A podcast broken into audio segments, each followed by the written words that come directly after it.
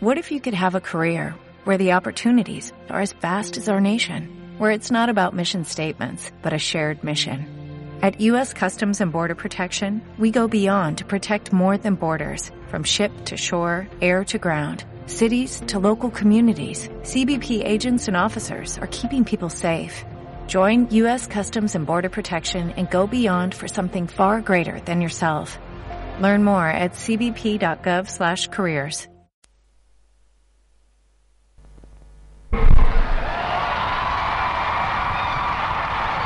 That better not be styrofoam, pal. This next song has three main points. You will be quizzed on your way out of the auditorium tonight, so please pay close attention. There are three main points to the upcoming song. Thank you.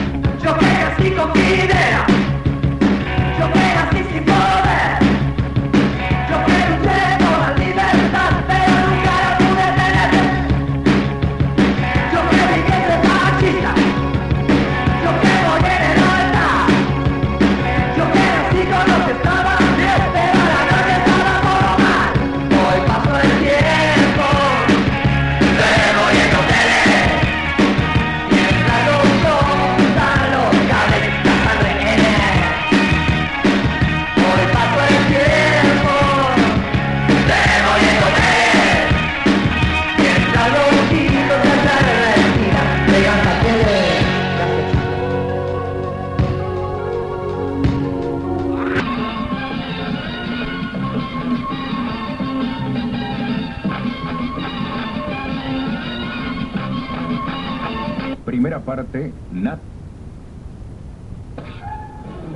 Tratemos de nuevo. Sí, señor. Otro vaso de leche y dos pajuelas nuevas.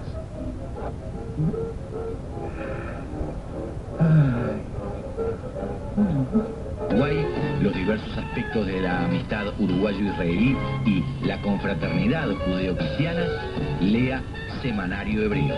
Aparece todos los jueves en idioma castellano desde hace 35 años.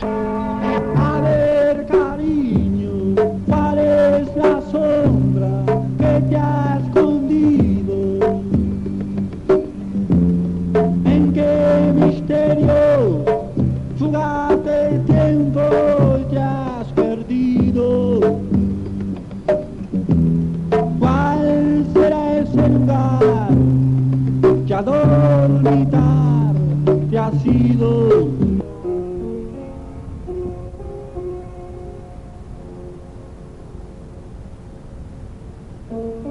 todos los dolores de Elvis al morir. Muerte bien compaginada, con vida bien compaginada. Un cuento de Poe entre los dientes de la rata.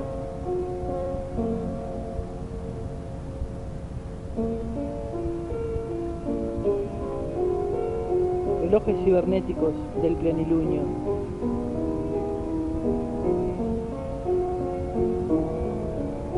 Una mosca en lo alto del parante.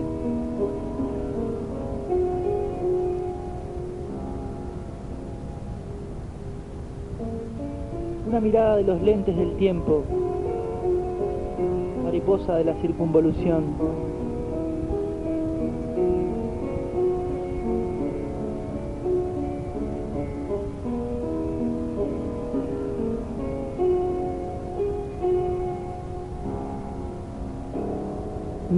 con cielo dentro.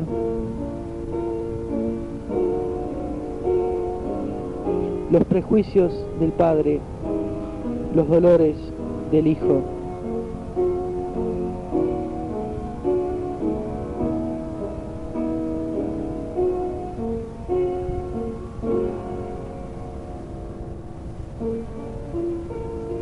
Niñas con cielo adentro, una mosca en lo alto del parante. Un cuento de Poe entre los dientes de la rata.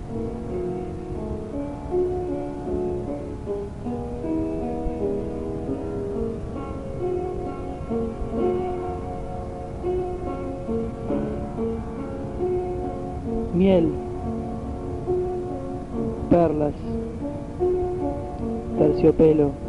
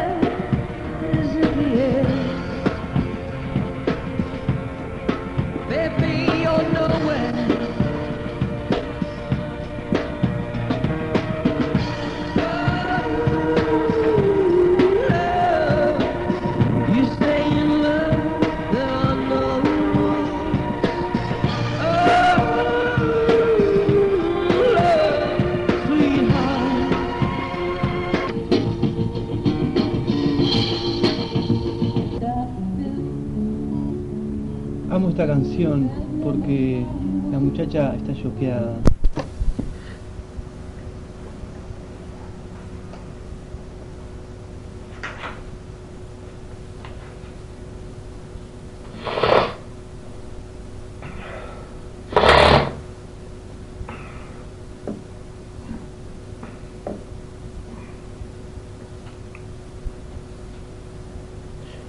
Juan Morgan salió a la vida un día de 1958, con el sol alto y las emociones encabritadas. Pasó por la casa de su novia, una rubia adjetiva que por entonces amaba. Se dice que aquella entrevista fue decisiva para ambos en muchos aspectos.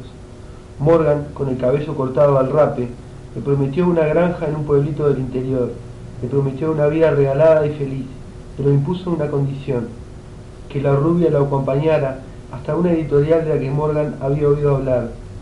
Allí, según los rumores, se estaba cocinando una interesante movida poética con los jóvenes alaridos desgarrados. Todas las tendencias, todos los fermentos que corrían por los ductos subterráneos de Montevideo. La novia de Morgan objetó que los editores no entienden nada, que muchísimo menos iban a entender la poesía gótica de su novio. Morgan se rebeló contra la violencia de ese epíteto, pero se había jurado no discutir con Andrea en materia de poesía desde una vez en que la había oído decir que Pavese era un pobre desgraciado. Lo que ocurrió después en materia de conjeturas, Morgan desapareció de la ciudad y Andrea no supo de él por unas cuantas semanas. Los amigos más cercanos de Morgan pensaron que el poeta estaría acuartelado en Sanadú, una villa en las afueras, que Morgan solía visitar en sus frecuentes bajones depresivos y curas de desintoxicación. Pero Morgan no estaba en Sanadú ni en ninguna casa de conocidos, ni en ninguna parte. Todos lo dieron por muerto. Su grotesca adicción al alcohol y a las anfetaminas podrían haberlo llevado a la tumba. No obstante, un sábado de abril de 1959, Morgan reapareció por Montevideo. Dijo que había estado en un manicomio de Valparaíso, en el Machu Picchu y en las montañas de México junto a los indios Tarahumara. Andrea, su antigua novia, le reprochó con lágrimas la estupidez del poeta, dándole de tanto en tanto esos puñetazos histéricos que las mujeres suelen propinar en el pecho a sus amantes. Morgan tuvo que encarar soledad, pero se trató, esta vez de una soledad intensa y productiva, donde el poeta ensayó todas las posibilidades de la métrica y del lenguaje. Ranuró tarjetas y las procesó en una computadora que alimentaba con series de repeticiones y permutaciones ad infinitum. Así destrozó Capital del Dolor de Paul Eluard, trizó cada verso y los mezcló con páginas de Expreso Nova de William Burroughs, El hombre sin atributos de Robert Musil y El Capital de Karl Marx. Desconforme con los resultados, afiebrado por el trabajo y compelido por el doble peso de la tarea aún no realizada, grabó sonidos en cintas magnetofónicas y trató de reconstruir fragmentos impresionistas redactando con un procedimiento bastante aproximado al del músico o el montajista. En octubre de 1960 tuvo un accidente en su estudio, estuvo internado por una quemadura grave. En noviembre de ese año apareció su primer libro de versos, Juan Morgan, Las Islas Invitadas. Tratábase de un librito que recogía la herencia de los románticos ingleses y alemanes, pasaba de largo por el surrealismo, tomando de él lo válido en su hora, y terminaba clavándose como un dardo en el blanco del hermetismo italiano. El libro pasó desapercibido, no tuvo críticas. Los poetas no saludaban a Morgan ni lo tenían en consideración para nada. Morgan ya era un maldito. Para vengarse de los filisteos, volvió a raparse y organizó una brigada unipersonal de grafiteros para fustigar a los boludos y petimetres. En enero de 1961, Morgan fue internado en un manicomio de Bogotá totalmente alucinado de ácido. Regresó a la patria. Ustedes no saben lo que siente un pibe como yo al regresar a Montevideo, la docta. No se imaginan el estremecimiento genuino de un poeta que ama a su ciudad, que la venera y que le hace el amor a su manera. Morgan se estaba poniendo apasionado. Cortejó a varias mujeres, pero su creciente estrabismo sentaba un mal precedente. Desde entonces empezó a usar gafas oscuras. Había elaborado un hermoso texto durante su estadía en el manicomio. Esta vez se trataba de las declaraciones más o menos íntimas de un soñador alocado, brillante, voluntarioso y audaz. Los críticos tuvieron que pronunciarse sobre las nuevas prosas de Morgan. No podía negarse que a través del cerebro de aquel joven estaba pasando la mejor poesía de Montevideo por aquellos años.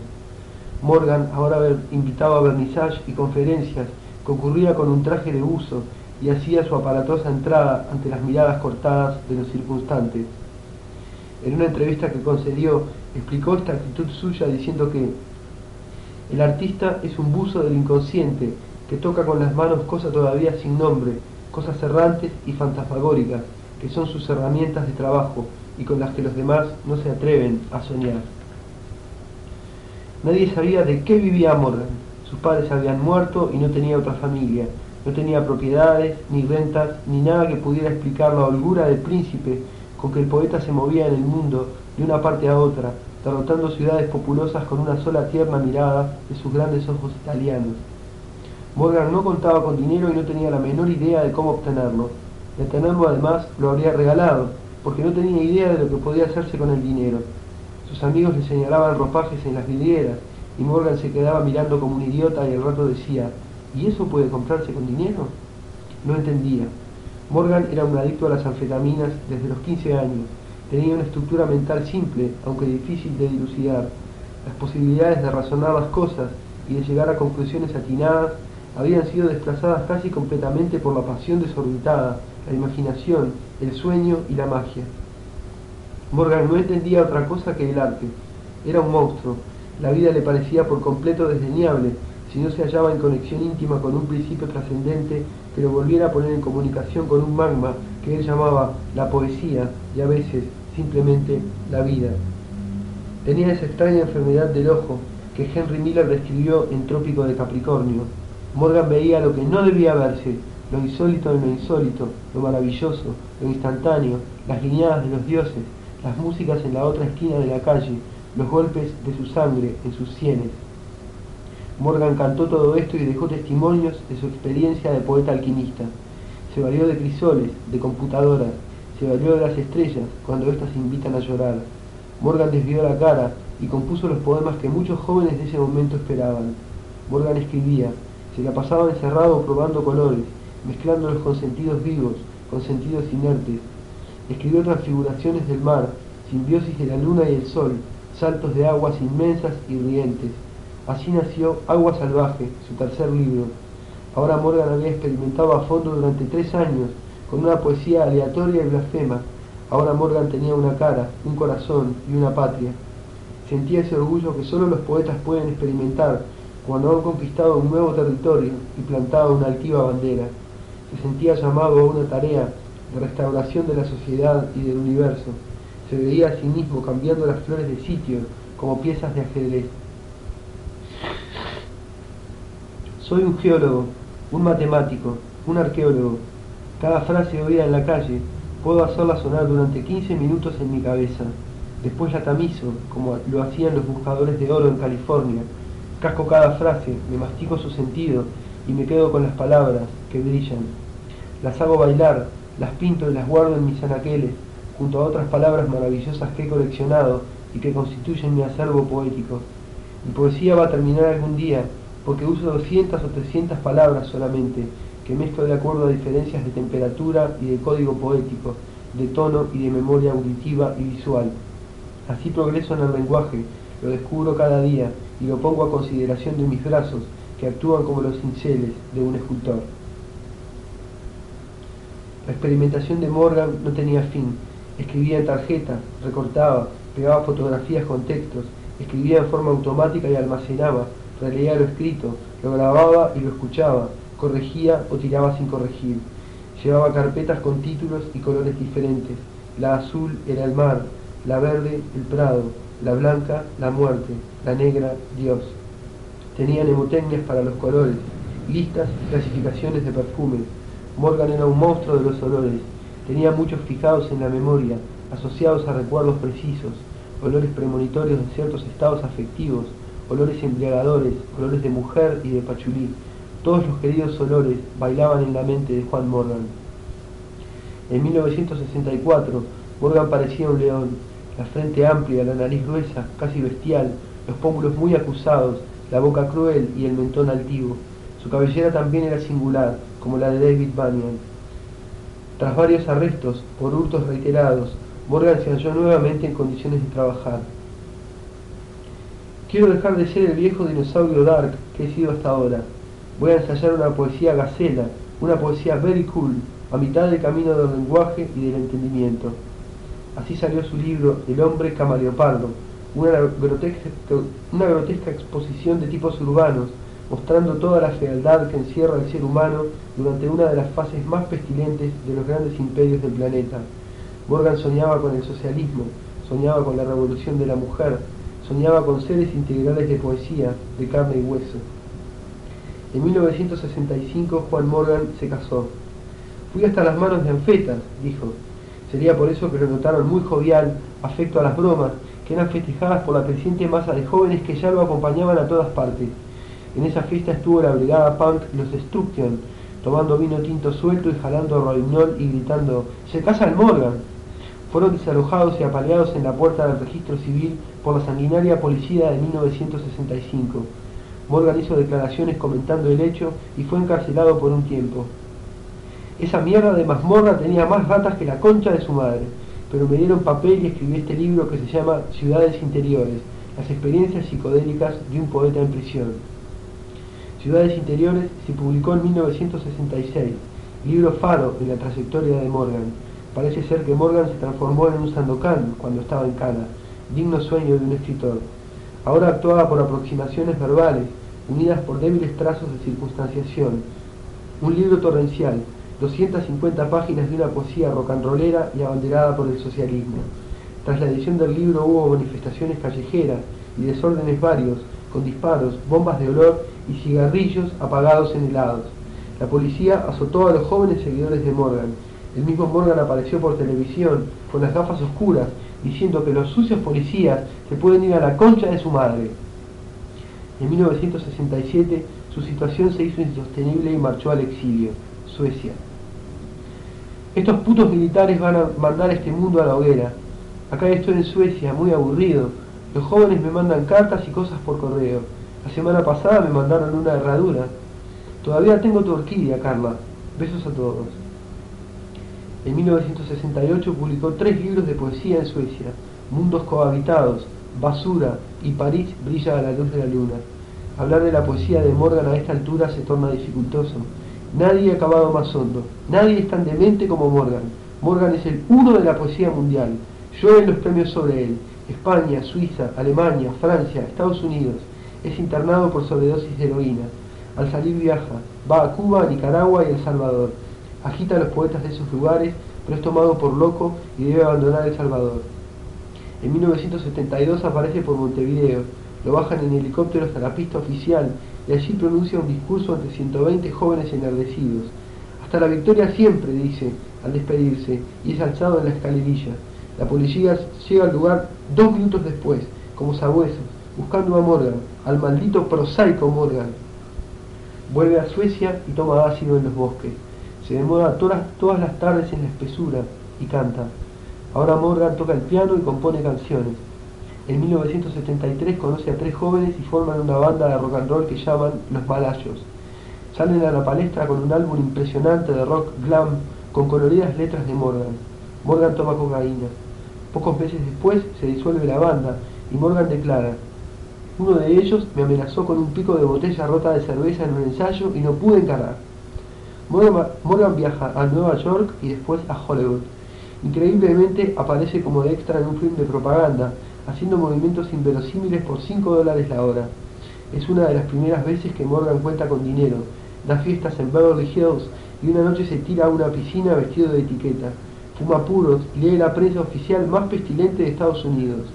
¡Fuck off! lo oye exclamar a menudo su esposa y sus dos hijas, Catalina y Genoveva. Morgan tiene un lenguaje propio que solo él entiende y algunos amigos muy íntimos, Rodante, Ñuja, Orate, etc. Pero él solo desea una cosa, regresar a la patria, besar las calles de Montevideo, el templo inglés, la escollera. Catalina dice que quiere conocer Uruguay. En 1974 llegan a Montevideo. Es hospedado y protegido por los camaradas que trabajan en la clandestinidad. Morgan proyecta un libro enciclopedia para dejar en Montevideo, Milibares de la Tormenta, publicado en 1975. Morgan había captado los momentos más sublimes de los adictos al opio y los había vertido con una belleza y una ductilidad que es imposible de transmitir si no es con el libro abierto. Tenía 20 manuscritos inéditos, había manuscritos en manos de otras personas, toda clase de olvidos. No podía parar de trabajar porque eso era para él lo más divertido, más divertido que la diversión. Prefiero trabajar, prefiero trabajar.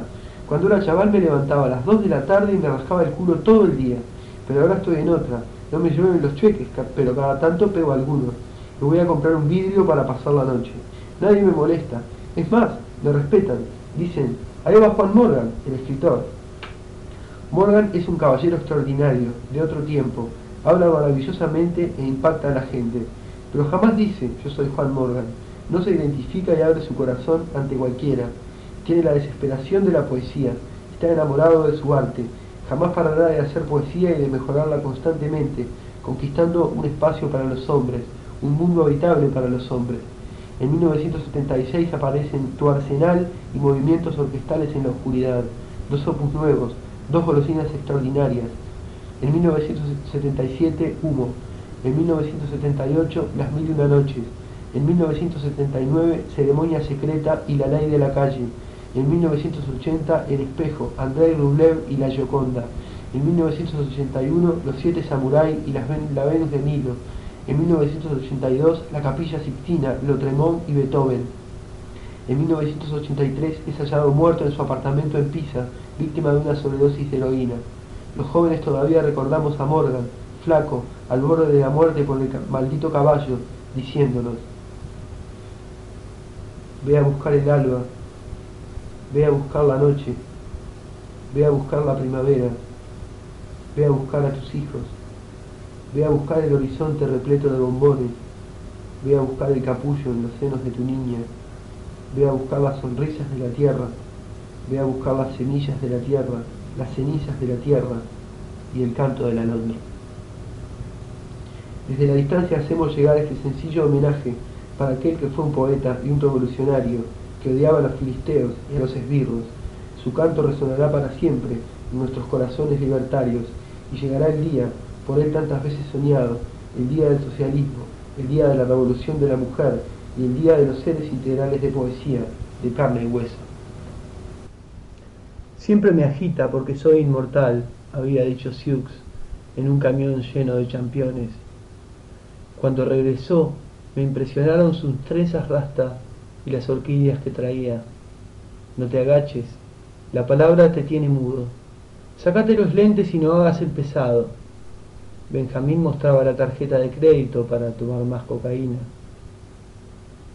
Cuando sentís un pellizcón fuerte en el cuerpo, sabés que te están buscando. Me paro en las paradas cuando está la verde y con una trincheta se las doy. Vos estás pelado como un domingo, entras al cementerio donde va la gente importante. Voy agachadito y hago miles para mi hijo, pero se cortó todo eso. Y siempre que vine, vine con la torta. En el banco había una, una mina ninja, la marqué con una tiza. Subí a los cordones con la motoneta. En las tiendas de camperas alfa. Me he llevado algo para bañarme lindo. Hola, buenos días, mi pana. Buenos días, bienvenido a Sherwin Williams. ¡Ey! ¿Qué onda, compadre?